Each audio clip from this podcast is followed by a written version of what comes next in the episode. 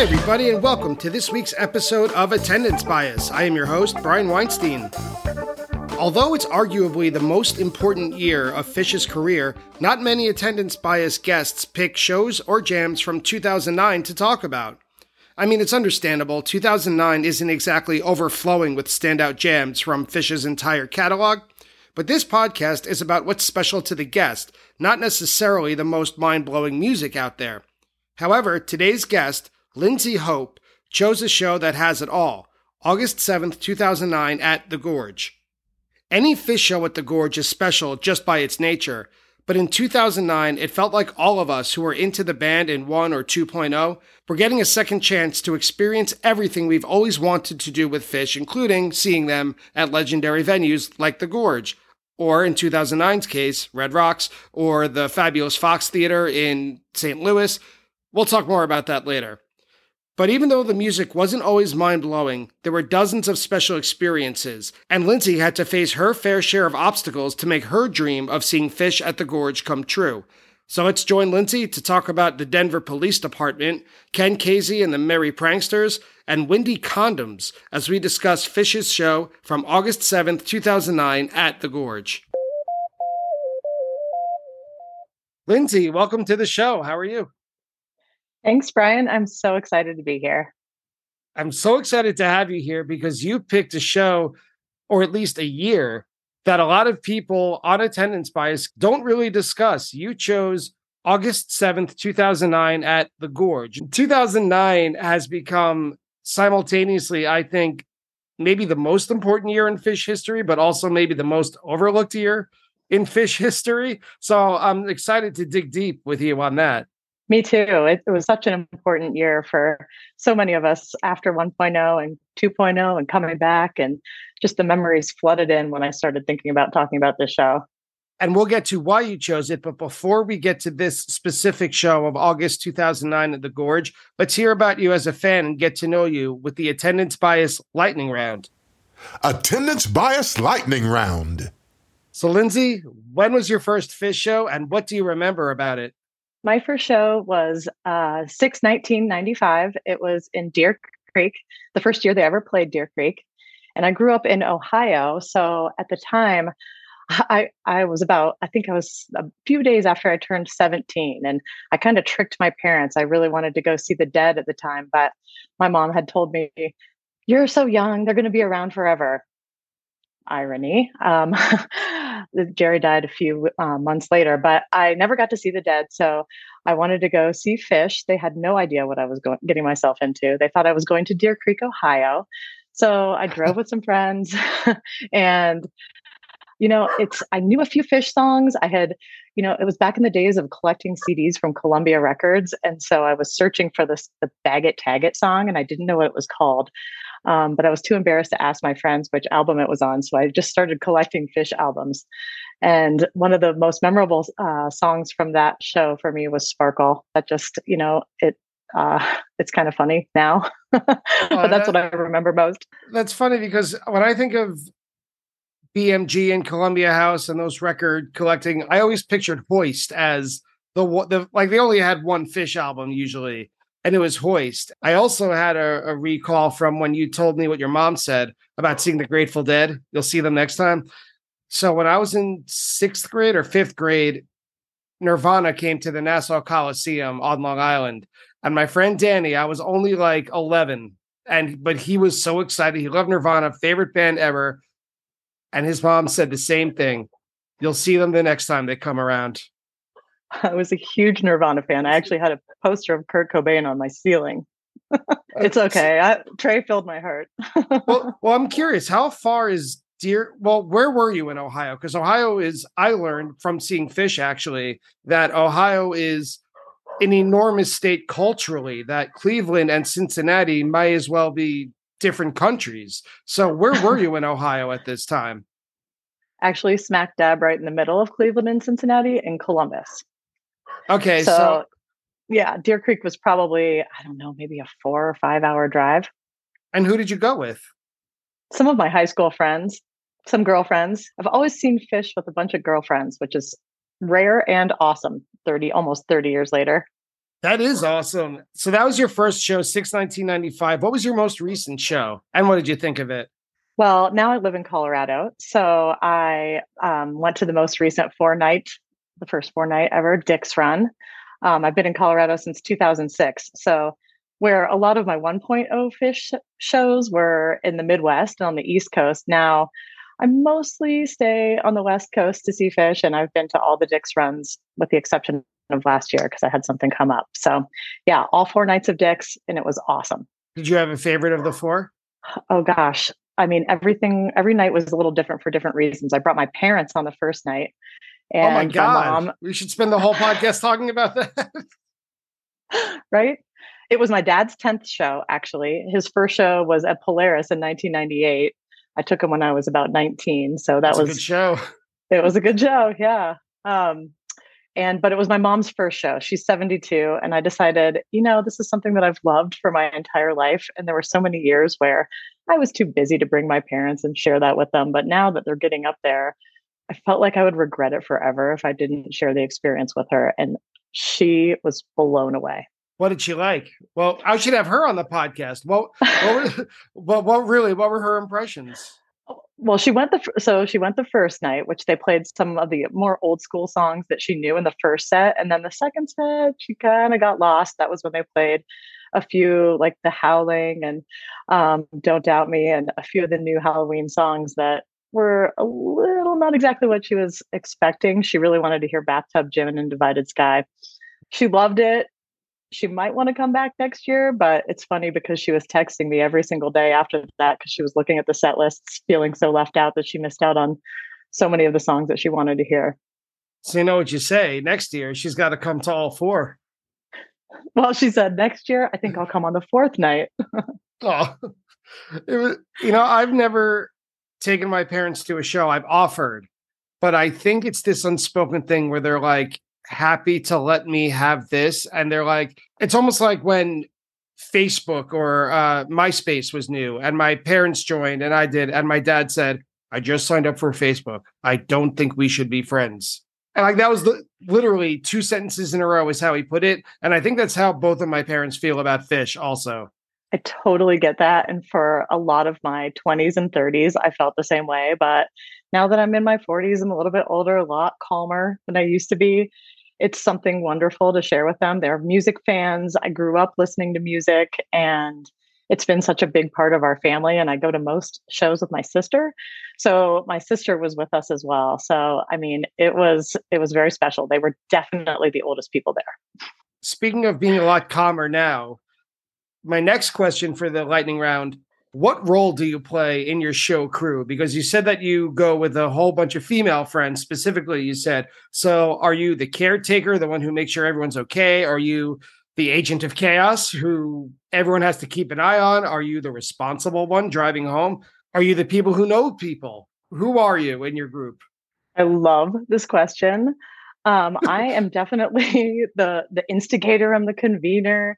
Um, I'm the one shamelessly begging all my friends to go to shows. It's a little bit easier for me because I don't have kids and I work for myself. So now that my friends are getting a little bit older, or my friends' kids are getting a little bit older, they're kind of coming back into the mix where over the last 10 ish years, it was a lot harder for them to get away and go to shows. So this year, I had a group of girlfriends that met up in Atlantic City, and we're going to go to Mexico next year. And I'm just so glad that everybody's returned back. So I'm the dancing queen. Um, I'm a stats nerd, which is kind of why I'm here, I think. And uh, compared to a lot of um, women that I know who love Phish, I definitely nerd out a little bit harder. Uh, what is your most controversial Phish opinion? I'm almost scared to say it because of the backlash, but I'm just it's not a, safe a fan. Space. Safe space. Okay. Don't worry about it. Thank you. I'm not a fan of what's the use every time they play it, I just find myself thinking, next. I love the song, although starting in maybe 2017, maybe 2018, I thought it was overplayed a little bit. So I thought like the specialness of it in a way got kind of zapped. But that's nothing against the song itself. Like it's not what's the use's fault that it's overplayed, if you know what I mean. Like it's it's not about the song. I like it, but I could definitely see what you're saying. Yeah, especially in the middle of the second set. I know people just love it, but I think it just sucks the life right out of it. What is the weirdest thing you've ever seen at a Phish show? So I've listened to a bunch of your podcasts, and most people aren't talking about things necessarily that are weird about the band. But when I started thinking about this question, I'm like, it was the Darien Lake show in 1997 when Ken Kesey and the Merry Pranksters came on stage. I was like 19 at the time, and I was like, what is going on? It was so weird and so wild. And I've tried to find YouTube footage of it and it barely exists. Um, so it's just imprinted in my memory as really, really weird. I could not imagine what it looked like. And then I think it was at Superball after one of the nights, they had archival footage playing on a giant TV screen. And I walked by and I heard the bozo. And I'm like, I know that. I know that. I just followed my ears and I finally saw what it looked like. And it was just as weird as I could have not even possibly imagined. Totally. Yeah. And uh yeah, I mean, and I was so young and so confused. It was right before the great went. I remember that. And I have one other weird thing, just because we're coming a hot off this Dick's run where um, there was a naked guy. Actually, happens to be somebody that I know. Um, oh, but that's that's for another podcast. uh, um, I was at the show at the Kohl Center in Madison, Wisconsin in 1998 when the naked guy ran on the stage. And that was when they changed the lyrics to Carini and the lyrics about the naked dude stuck forever. And so it was really funny this year to have a naked dude running across the field, empty field. And then Trey changed the lyrics again um, about the naked dude. At least he had some boots it's just kind of a weird irony that only a few people in the world would understand that having been at those shows that it means something when was this show played so today's show august 7th 2009 at the gorge was part of the late summer 2009 tour and this is back when Phish would have an early summer tour and a late summer tour i remember when they announced all these dates I couldn't wait. I was just in, in, in, in. Like I, I was seeing so many shows on the East Coast, and then when they announced the West Coast shows, I made it a priority with my then girlfriend. I said we have to go somewhere. We have to go on an adventure. It was either Red Rocks, where they were playing four nights in a row, or we were going to these shows at the Gorge. And I think they played a show at Shoreline before or after these shows. Do you remember? Yeah, it was in between Red Rocks and the Gorge because I went to all of those. Okay, I'm talking to the right person. So it was either going to be Colorado or Northern California and Washington. And just with the gift of Phish tickets by mail, we got tickets to all four of the Gorge shows. And I'm sorry, all four of the Red Rock shows. And it was just, well, that's not a coincidence. That's divine intervention, right? That's a mission from God when you get tickets to four nights at Red Rocks. But soon after, they announced the second, quote, late summer leg, which kicked off with four nights at Red Rocks, went straight west, like you just said, to Shoreline, up to the Gorge for two nights. And then weirdly, they cut back east to Chicago, Darien Lake, Hartford, and SPAC. So the West Coast didn't get much love in 2009, at least in the summer. Yeah, you know, I can't remember besides those, I don't know, four, seven shows. Um, but that was a heck of a run. And you're so lucky you got tickets to Red Rocks because I think that was one of the toughest tickets that I can remember. And I remember that I bought tickets, but I got scammed, I think on Craigslist probably. And I ended up getting a refund from PayPal and bought them again. And I paid $800 for the, for the four pack, which is probably the only time I've ever paid over face for a Phish ticket as against scalping as I am on both sides, but to see them at Red Rocks because they're never going to play there again. They're I know, not, I know. They're not going to. you know, you pay whatever it's worth to you. Speaking of Red Rocks, they were mixing together all different kinds of venues. Like there were the expected sheds, the summer tour, like Great Woods or the Gorge. Uh, but there was also old school venues that they had outgrown, like Red Rocks, or they actually played uh, the Fox Theater in St. Louis that summer, um, or new ones like Bonnaroo and Toyota Park in Chicago, which they've never returned to, right? They found Northerly Island more recently, and that's going to become their Chicago summer tour stop. Uh, they play the Asheville Civic Center. So to me, this sent a message. I'd love to hear your thoughts from Phish to the fans that in 3.0, Phish will do whatever they want, whenever they want, wherever they want to do it.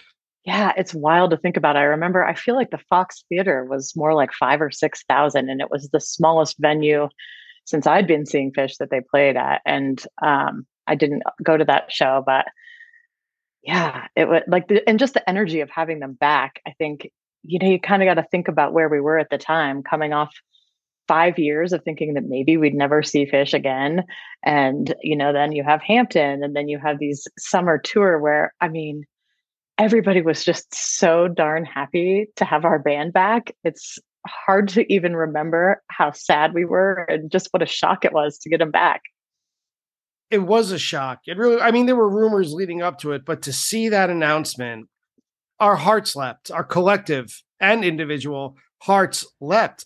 And when you look at musically, I think this is the reason that not a lot of fans pick, uh, or at least not a lot of guests on attendance bias pick 2009 shows.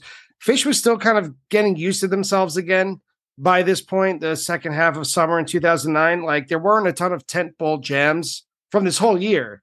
I mean, I'm sure there's going to be people who would tell me, yeah, well, that time in Great Woods, you know, there are good jams in 2009. I'm not disputing that.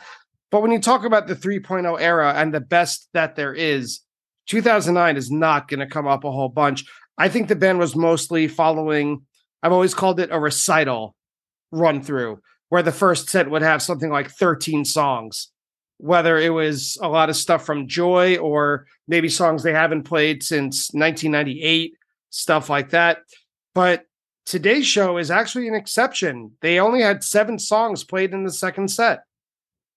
And uh, you know when you go back and you listen i don't listen to 2.0 very often but lately i've kind of gone back and listened to some of those shows and they weren't as like they weren't sober then. The, sh- the jams were really long and coming back in 2009 it was a total reinvention i think for them refinding how are we going to play together now in a totally different mindset than we were before. And yeah it was a little a little rusty at a lot of times but when you think back to that time and you remember the joy you felt by getting to see them again it just makes up for it at least for me. The only rusty part that i saw was kind of the the instinct to jam. I did not think it was rusty. They actually sounded quite tight. The only thing was I think all of us, myself, I'm guilty of this, myself included, expected these like 27 minute David Bowies to knock our heads into the solar system. And they just didn't happen. They just played a lot of songs. Yeah, absolutely. And I mean, it's kind of been a lot like that in a lot of the 3.0, and if you call it 4.0 era. So, who were you and where were you at this part of 2009 in August?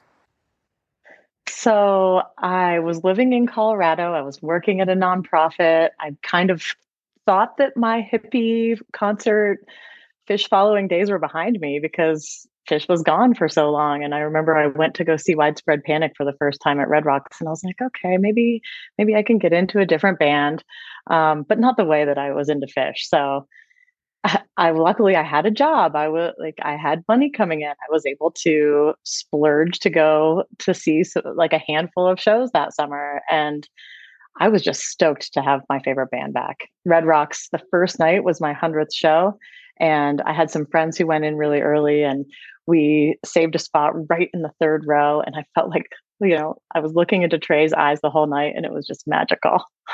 so while you could have picked that show, why did you pick today's show, August 7th, 2009 at the Gorge?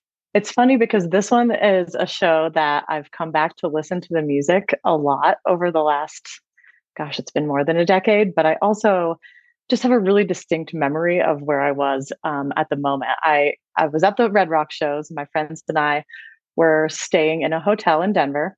And on the fourth night, I woke up and I went out to the parking lot and bummed as what I, I was when I went out to the, my car and it had been towed. But sure enough, I found out when I went inside to figure out where the towing company was, they don't tow cars from that lot. It had been stolen. And I had a Subaru Outback at the time.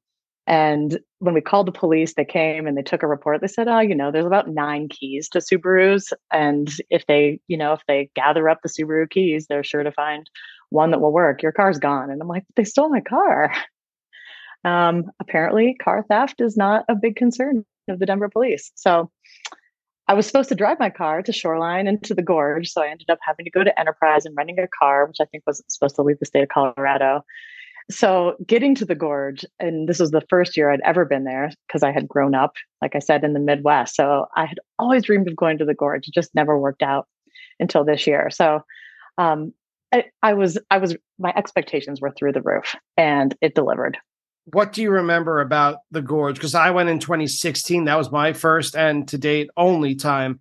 I could still close my eyes and just instantly transported and be back there. What images or feelings come to you when you think of that venue? Gosh, I mean, seeing, well, first of all, seeing Phish on the West Coast, which I have found out over the last decade, a little bit over a decade, is kind of a little bit different beast than the East Coast. The crowd is a little bit more chill. The shakedowns just feel a little bit different. So immediately when we got to the gorge, I just had this um, this feeling because I'd been waiting so long to see Phish um, at the venue, and we waited in line so that we could get up close because I think at the time, and I'm having a hard time remembering, but I don't think there were any pit tickets. It was just all GA. So if you waited in line, um, you could run and get as close as possible. Well, it turns out that's a really long run. Yeah, to be in pretty good shape. And I was with some guys, and I was like, I was falling behind. But you know, we got a spot up really, really, really close on Mike's side, and so I was just, I was stoked.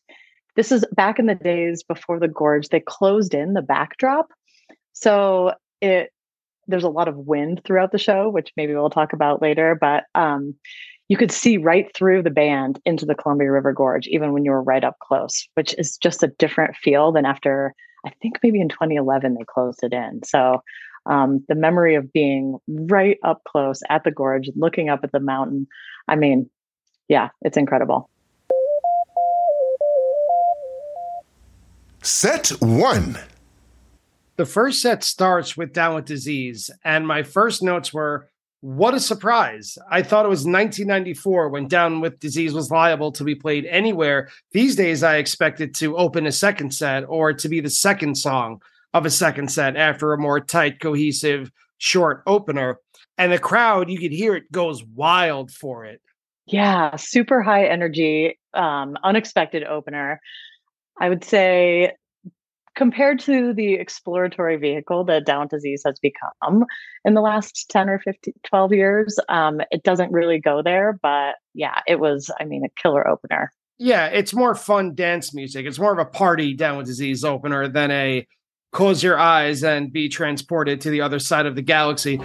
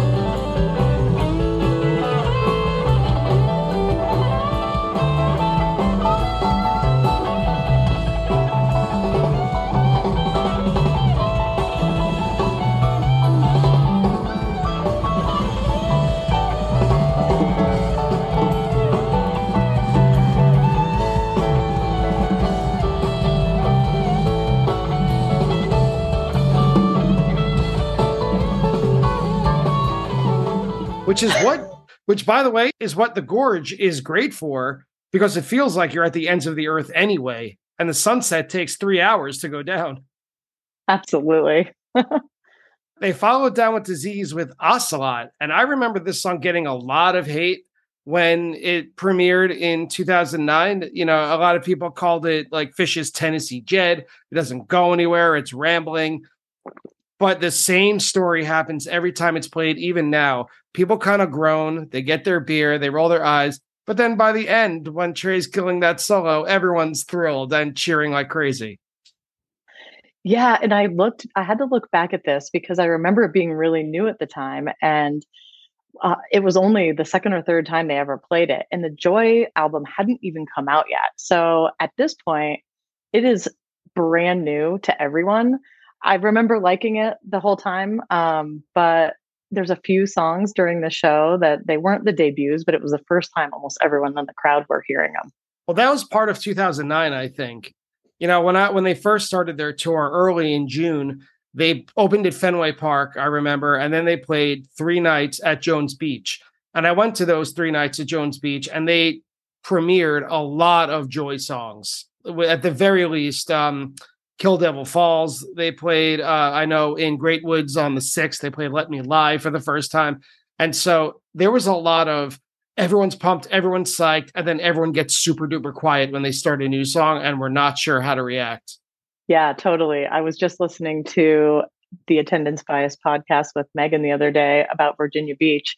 And when Trey was explaining the names to all the new songs and how he used to do that back then, at this point, he's not doing that. Um, and everybody's right. just kind of thinking, you know, what are these new songs? Kind of just trying to figure it out. And I'm, I don't, we didn't even have iPhones then. I mean, maybe some people did, but I remember I brought my Blackberry to this show. So not even, I don't even have any photos really because we didn't have phones that had that capability. It's, that's how long ago this is. and service at the Gorge is paltry at best anyway. I mean, back then it was probably non existent. Yeah. But you know what? You could tell your mom it doesn't matter what show she goes to because at any Phish show, they might be playing songs where people don't know them and they're kind of shrugging their shoulders and wishing that they caught the other night where they played other songs. Here in 2009, totally. it's Ocelot. In 2022, it's The Howling. Absolutely. And they flipped up with Pebbles and Marbles, which was very fast. It was very peppy. That was the, the word that kept coming to my mind. I love that. Pebbles and Marbles. For some reason, this transports me back to the early 2000s. Um, it brings back a huge flood of memories for me. It's like this nostalgia and what I call in my brain this weird, weird. And I can't really put my finger on it, but it just makes me feel weird. And uh, it, it is very nostalgic. And they just actually played it at Dick's. You know, they don't play it that often anymore. And it just takes me back to those early years in 2000 to 2003 ish and where I was in my head at the time. And yeah, it's hard to explain, but uh, if I looked up in Lindsay's dictionary what a weird weird is, can you give it a shot? It's a combination of a feeling and a memory and an emotion that just gives me a strange feeling. It's some one of those things that happens to me every time the seasons change you know, when fall comes around, I get this weird, weird of, you know, high school, and I get a wave of when I started college, and I just get this weird, weird feeling that's hard to put my finger on. Um, but I've been talking about it for years, and now my husband says weird, weird all the time, and I love it. Your husband and I are going to start saying it because I, I, I don't know. I think maybe it has to do with sense memory because you mentioned smells like maybe because i'm a teacher and i my school usually starts at the very beginning of september and i always go in at the end of august to kind of set up my room. No matter how old you are no matter what state you live in all schools smell the same. All empty school hallways smell the same and i get a weird weird when i go in there and i go it's like smells like school like oh my god i have so much ahead of me and i've been teaching for 15 years. Like it's all these weird combinations. Like you said of nostalgia of current sense memory of wondering about what's coming in the near future. I love it. It's a weird weird for sure. Love it. So after pebbles and marbles which by the way shows off some of the band's talents. They're not shy here Fishman, especially at around four minutes, crushes the drums. I'm a big Who fan, and I thought Keith Moon was playing with Phish all of a sudden.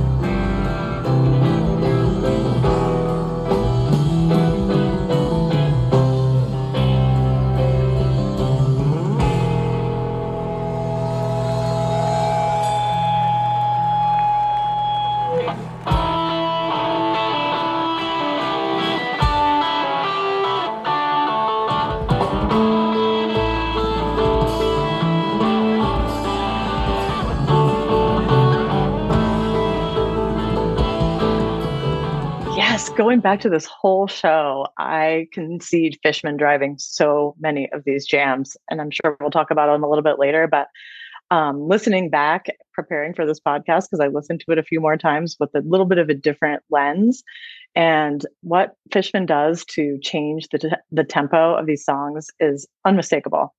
Yeah, he's the greatest. And aside from changing the the tempo, the next song, Possum, he keeps straight ahead for like nine minutes. And for me, this was the highlight of the whole set. I, I well, I it's not the highlight of the whole set for me. However, listening back, I I noticed this really intricate Trey Page interplay where it's like they're talking to each other. And I don't remember that from the time, but it is so obvious when you go back and listen and you can just see it almost in your brain of Trey like looking over at Page and smiling and then Page playing his little riffs. I mean, it's really it's very unique.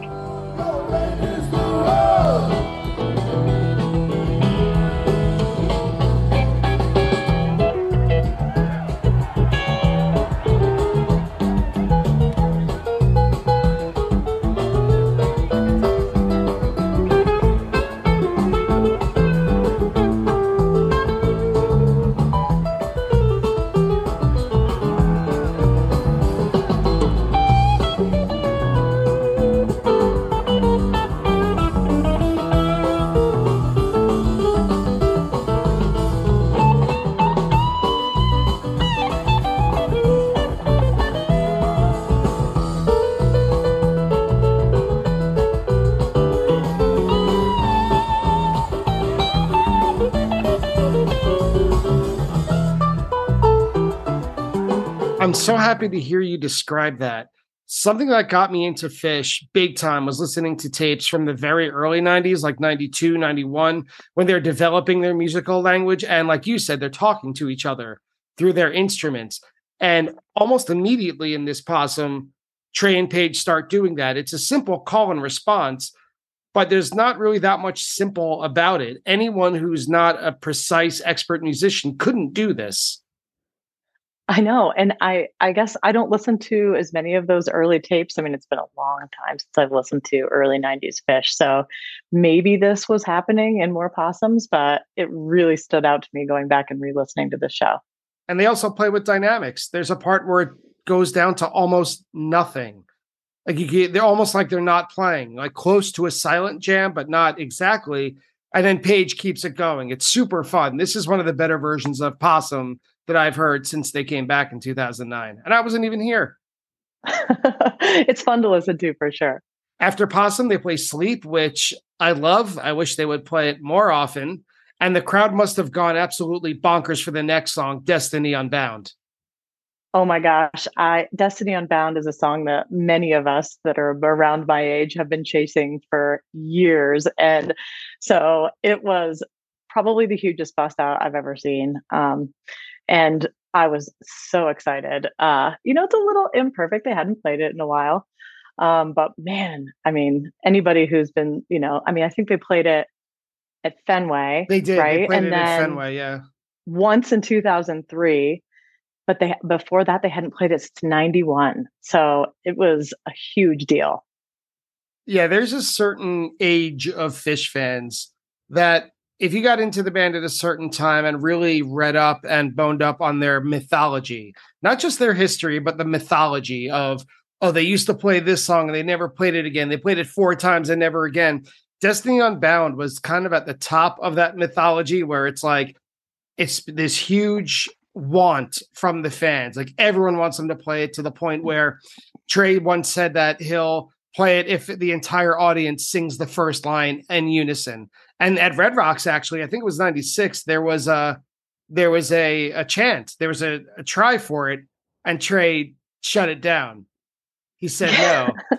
and there were rumors that they stopped playing it because it sounded too much like a Grateful Dead song. Like there were so many rumors and swirls around uh, Destiny Unbound that when they came back and played it again at Fenway, like you said, it's almost every time they play it now, it's a gift every single time.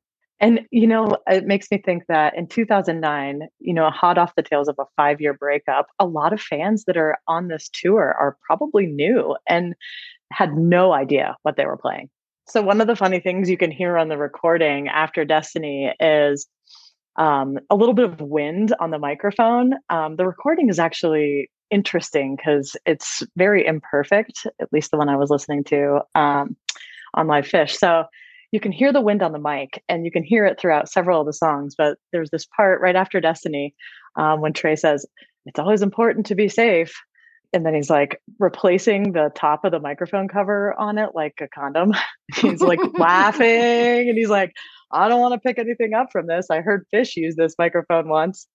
And I remember I was so close. I could see exactly what was happening. It was hilarious. But the gorge is huge and there are no screens. So I'm sure most of the people, if they heard him saying those things, were like, what is he talking about? And when you listen to the recording, how would you know? But I remember like the wind kept blowing the cover off of the mic. It was really funny.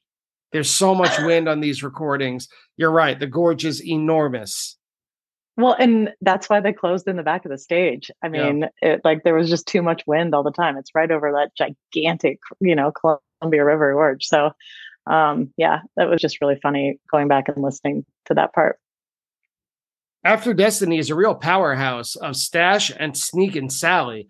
I know I said earlier that Possum was probably my highlight of the set, but I think I may have spoke too soon because this this combo right here is really hard to beat. Stash I thought was good. It doesn't really explore a lot. There is tension and release, but I wrote that it's very low stakes tension. Yeah, I mean, I'm I'm a sucker for a late first set stash. It's just one of those things when it's starting to get dark, it just fits perfectly.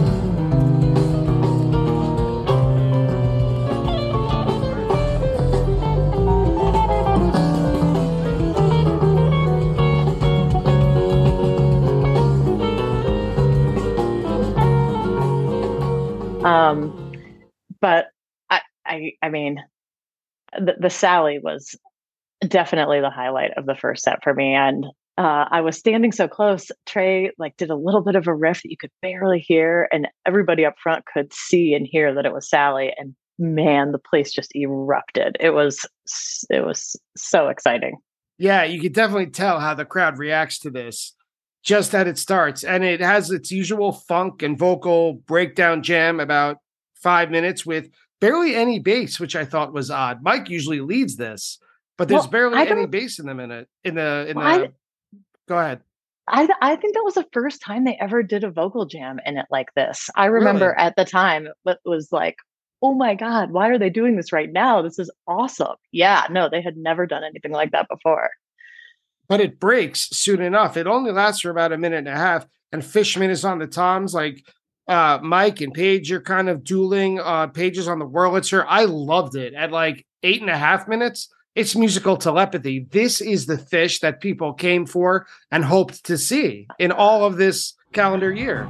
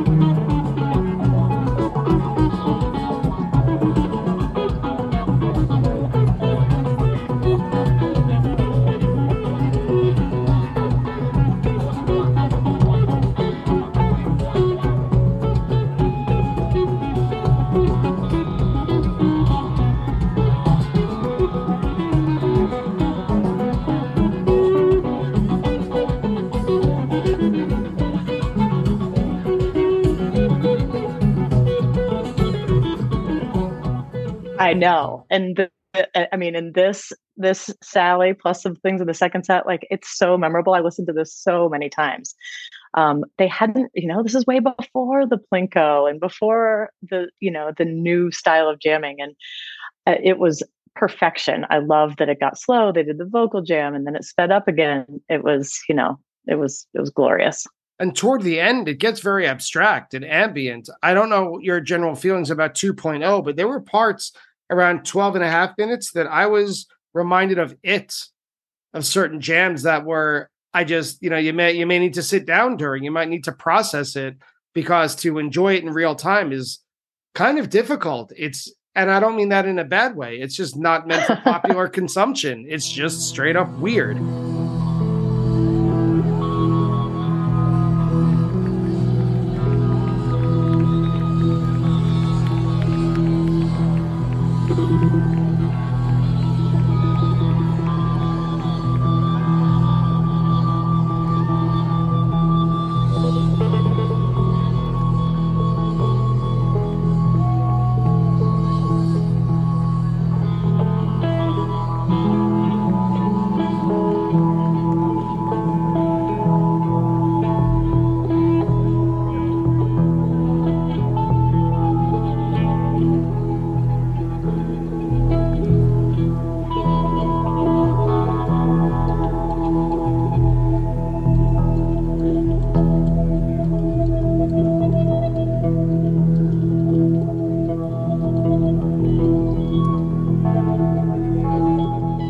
This is the good stuff. It is the good stuff. Well put.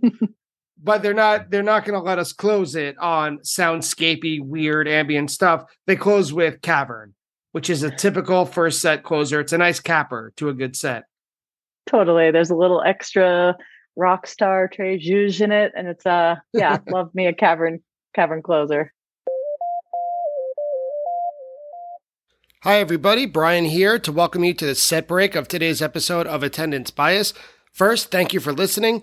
And second, just a quick reminder to tell you that even though Attendance Bias comes to you for free, it does take a lot of work and it does take quite a bit of money to keep the lights on here at production. So I just wanted to ask a small favor if you could support the podcast in any number of the following ways. If you could leave a review or a rating of it on whichever podcast app you use. If you could spread the word, telling a friend or someone you think may be interested in it about it. Or probably the most concrete way is to go to www.buymeacoffee.com slash attendance bias and donate however much you can financially to help with the continuing costs of attendance bias. So thank you again so much for listening, and I hope you enjoy the second half of today's episode. Set two. And the second set opens with the MoMA dance. And just like Cavern normally closes a set one, MoMA dance is a pretty good opener for set two, just to get you grooving. The sun is down by now. You know, you want to get everyone in with that smooth wah wah pedal. It's a nice way to warm up. Nothing crazy, but it doesn't matter. We're not there yet. Oh yeah, I'll take a MoMA set two opener anytime. Love the funk, and I was super happy with that one. And they follow it up with Light, which I put in my notes. Is this the song of the year? Because I yeah. did not like Light, and I've been very vocal about this on this podcast. So I'll save everyone's time at at this moment. but I don't like Light, but the best jams always come from Light. And 2009 was the most extreme version of that idea that even if you don't like the song, the best jams came from it consistently. Isn't that funny? I feel that way about some of the other songs. Um, Light, this is only the third time they played it. So again, it's really brand new. The album hasn't come out yet. No one's ever really heard it. So there weren't probably a lot of preconceived notions about what it was going to be or what it was going to go into. And it got really really beautiful i i think um you know it's it's a little bit standard for the first uh, eight eight minutes or so that Page starts leading this new sound and trey pops in with a little riff. There's a little Mike trey interplay and around like 10 and a half or 11 minutes they lock into this gorgeous new melody and then trey's feeling it so hard that he starts singing ooh. And i'm not going to sing because i can't sing but that makes two of us he's a little off, but just like it seemed so natural that he was just feeling it so deep that he started singing that he's uh, a, a little melody of ooze that he's never sang before.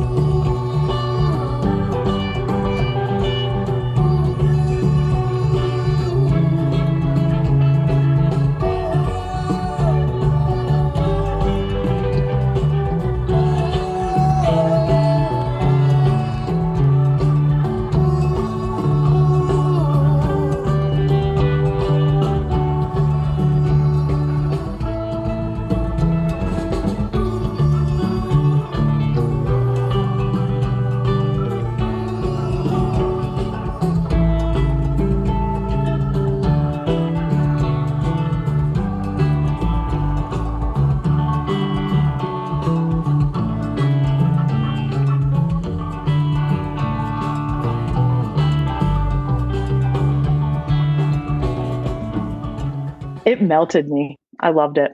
It melted me too listening to it. So I can't imagine how you felt at the time. That part at 11 minutes, I wrote down about it too, that it's just this kind of calypso feeling. You know, I want I want to say, where's my daiquiri right now while they're playing this? And when Trey starts vocalizing, you are right on that it's not pitch perfect. You know, this isn't Bobby McFerrin singing, but at the same time, it's so vulnerable and human and beautiful. And Trey has said for years that they want to play. The point of their improvisation is to play and get relaxed enough to play as they sound in sound check, where no one's watching and no one's really listening except the professionals, the people who have to be there. This kind of sounds like something that would have developed from that in that mood. I'm getting the chills just thinking about it because I can hear it in my head. I want to sing the ooze, but I'll embarrass myself, so I'm not going to. but it it was chilling. It was just so beautiful, and if uh, you know that was again kind of like I felt during the Sally, like this is why we came, and it was just perfect. Next is taste, which is a perfect segue from light. They don't just stop and then play taste. It does segue truly almost yeah. like a band-aid that goes from one to the other. Uh, the usual amazing piano work from page and i was thinking is this a cool down song from light? How could it be? Taste is so upbeat by itself. Like i know that taste hasn't really jammed out in a long while but this really got the crowd going. There's no rest for the weary in this set so far. Totally. It was such a great combo coming out of light. I loved it too and to push things up just another level, they play Fluffhead. And to me, and I'd love to hear again what you think. Fluffhead took on a special resonance in 3.0 because they downright refused to play it in 2.0. They just didn't do it for whatever reason. They weren't practiced enough. It wasn't, they weren't in the mood for it. They didn't, they couldn't pull it off, whatever. So every time, kind of like Destiny Unbound, it's a gift, just even more so because Fluffhead is like the Phish song. I know it's funny thinking back that first night in Hampton when they came back and they opened up with Fluffhead and we, we everybody was just like, oh my god, like they're bringing Fluffhead back, and so I, you know, I agree. And yeah, ever since Hampton, after that, it, you can just tell how excited they are to play it. It's like you can almost hear the excitement. And you know there's there's a little there's a few flubs here and there. It's not perfect. They obviously didn't practice it as much as they could have. I mean compared to how they played fluffhead this summer i feel like a few times it was nearly flawless. Um, but yeah you can just feel the excitement because they knew how excited everybody else would be too. Yeah trey even screams i think it's trey he screams here we go right before they do the big solo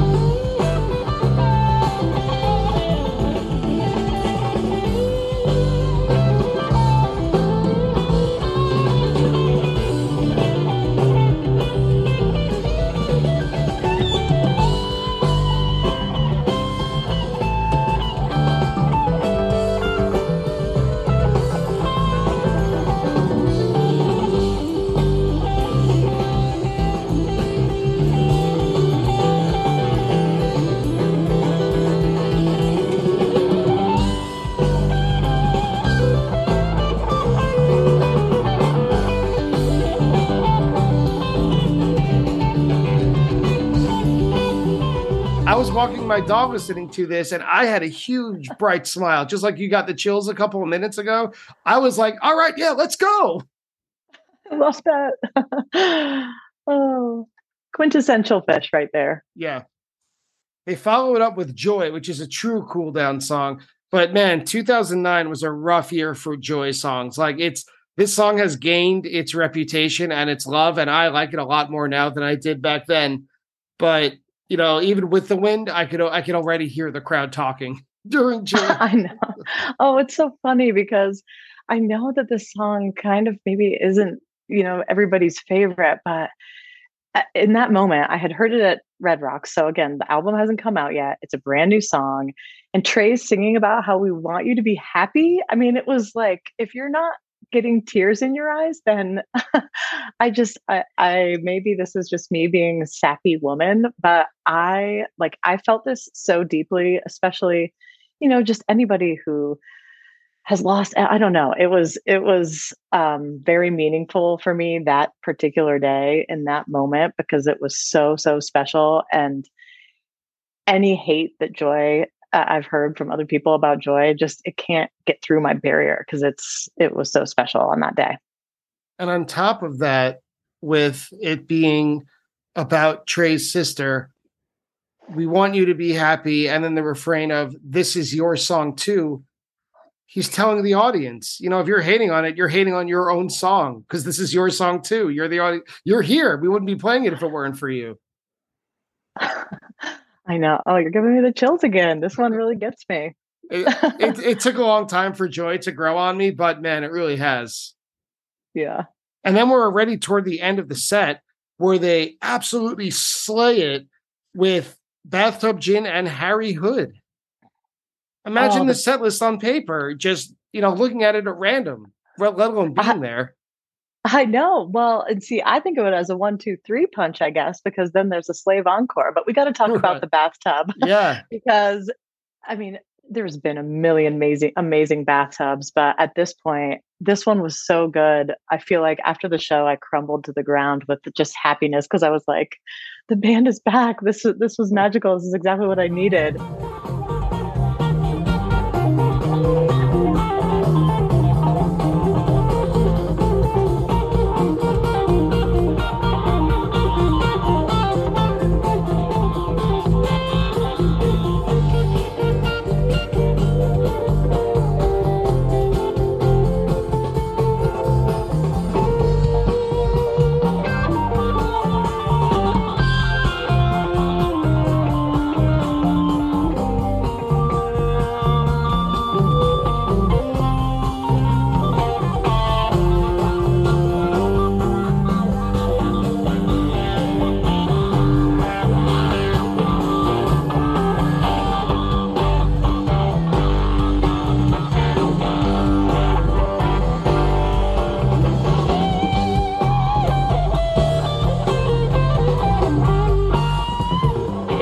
It's hard to like i don't know if I, you know i could break down the entire jam but everybody can go back and listen to it themselves. It's definitely a must hear. This is another one where you can really hear fish just leading the the different sections and it, it kind of reminded me of some of these old 1.0 jams um, with all these different sections this bathtub did. Yeah it challenged my preconceived notions of 2009 this yeah. jam did especially i mean the whole show has but this jam is really what's like, you got to stand up and take this seriously. This isn't just a, as you, Brian, call it, a recital show. you know, it, there's there's real guts here. There's something to be taken seriously. in this bathtub gin, I would argue, is toward the top of the list. Um, Phish.net, the jam charts describe it as, quote, very good improvisational gin with multiple sections, like you just said. The jam breaks away from gin proper proceeding through at least three moments, uh, sorry, three movements before settling with no return to bathtub gin. Yeah, I mean, it goes into this, um, you know, Page is on fire, and then Mike brings the funk. It's almost like this boogie on ish Mike feeling, I feel like. Um, and then a new rhythm starts, and then it goes back into raging, and it's, and then, and yeah. It's supposed to have speed at one point. Yeah and then Page on the organ at the end. It's just it's it it's awesome. And then, like you said, it goes into Harry Hood. We oh wait, no, you mentioned the slave, but then it goes into Harry Hood. And I my only thought was you can't have a run at the gorge without Harry Hood closing a set or a show. Totally. I mean, maybe these days there's so many songs they don't bring these in, but when you think about the catalog that they were playing from in 2009, this is a like they're this is a good set list for the show. And um, at the beginning of the hood, there's a really great intro. I've listened to this one so many times um, that I can sing it in my sleep. Um, little another uh, little bit about Zhuzh from Mike, and then there's a Trey and page Love, a little extra. It's just it's it is uh it's a special one. You mentioned it just a few seconds ago, but Harry Hood closes the second set and they come back on the encore for Slave to the Traffic Light, just in a lineup of Murderer's Row, Bathtub Gin, Harry Hood, Slave to the Traffic Light to end a show. Yeah, I mean, and and at this moment, it's uh, you know you're at the gorge and Phish is back and they were broken up for five years and they're playing this beautiful slave under the stars. I mean, it's pure perfection. You mentioned that you fell over onto the floor. What was going through your body? And I don't mean any intoxicants. I mean really emotionally, what was going through your body and your head at the time? Well, I, I it's not so much fell over. Like I just crumbled. Like I, I was just I was like, I mean, and I've done this at a couple shows where I'm just like, all right, I'm done. Like that, that, like that's all I need. Like I, um, I'm so happy. It, my heart and my soul are so full. Um, that's how I felt after the show. And you know, sometimes when you're leaving in the energy and everybody's just so excited and people are cheering as you're walking out, this show was one that felt like that, where people are just so jazzed because um, sometimes you know you walk out and you're just kind of meandering back to your campsite or to your car but this was like probably people doing the wave um, mm. with screaming all the way up the path all the way back to the campground which is a quite a hike um, just with just pure energy after the show and this was one of those lindsay hope thank you so much for coming on to Attendance Bias to talk about and recall your experience, your weird weirds from August 7th, 2009 at the Gorge, dispelling my notions, my preconceived notions of 2009. But in addition to that, recalling a time that is actually a long time ago now, right? 13 years ago. But actually, whenever you think about it, it feels brand new at the same time. I'm so glad you picked this show and that you're willing to come on to Attendance Bias. Oh, thank you so much for having me, Brian. It's been so fun to talk about it and to get to know you and talk about Phish. And that's it for our discussion today with Lindsay Hope. But there were quite a number of facts and figures we got to double check. So now it's time for a quite a lengthy attendance bias fact check. Attendance bias fact check. When discussing her first show ever, Lindsay says that her parents thought that she was going to Deer Creek, Ohio, instead of the Deer Creek Amphitheater in Noblesville, Indiana. Deer Creek, Ohio is a mere 26 minute drive from her native Columbus, while Deer Creek Amphitheater is closer to a three hour drive. The Nirvana concert at the Nassau Coliseum that my friend Danny wanted to go to, but his mom said no, he can go catch them the next time they were in town, was on November 24th, 1993. Phish's show at the fabulous Fox Theater in St. Louis was played on June 16, 2009. The small theater opened in 1929 and has a capacity of 4,500 people. When speaking about the tepid fan response to Ocelot, Lindsay mentioned that the Joy album had not yet been released at the time that this show was played. For the record, Joy was released on September 8, 2009, and Ocelot had its live debut on May 31, 2009 at Fenway Park. In the same part of the conversation, I brought up that Phish debuted a lot of songs off Joy at the early June 2009 Jones Beach run. In order, those songs were Stealing Time from the Faulty Plan, Kill Devil Falls, and 20 Years Later. Just three songs, but it felt like a lot more at the time. Lindsay and I discussed the bust out nature of Destiny Unbound, and we correctly list the few times that they played it in 2003 and 2009. Before the famous Nassau 2003 bust out, they last played it on November 15, 1991 at Trax, T R A X, a music club in Charlottesville, North Carolina. In that same vein, the attempt by fans to sing the first line of songs in unison was not at Red Rocks in 1996. I was wrong about that. It was at the Hampton Coliseum on November 22, 1997. The band didn't play it then, but Trey acknowledged the audience's attempt by calling the singing, quote, a cannibalistic death chant. Toward the end of today's conversation, I said that Phish can't have a run at the Gorge without playing Harry Hood. I checked the stats and I wasn't exactly right on that. I checked the stats, and Phish has played the Gorge 26 times. Out of those 26 shows, Harry Hood was played just five times, although it should be kept in mind that every one of those 26 shows was part of a two or three night run. And that's it for today's episode. I'd like to thank Lindsay Hope for joining me today, Phish.net for its help with the fact check, and Phish.in for the recording used in today's episode. If you enjoy Attendance Bias, please support the show by leaving a rating and a review of it on your favorite podcast app. You can also follow Attendance Bias on social media. But by far, the best way to support the podcast is by visiting www.buymeacoffee.com slash attendance bias and by donating financially anything you can. Every cent goes to the operating costs of the podcast. But thank you again so much for listening, and I'll see you next week on Attendance Bias.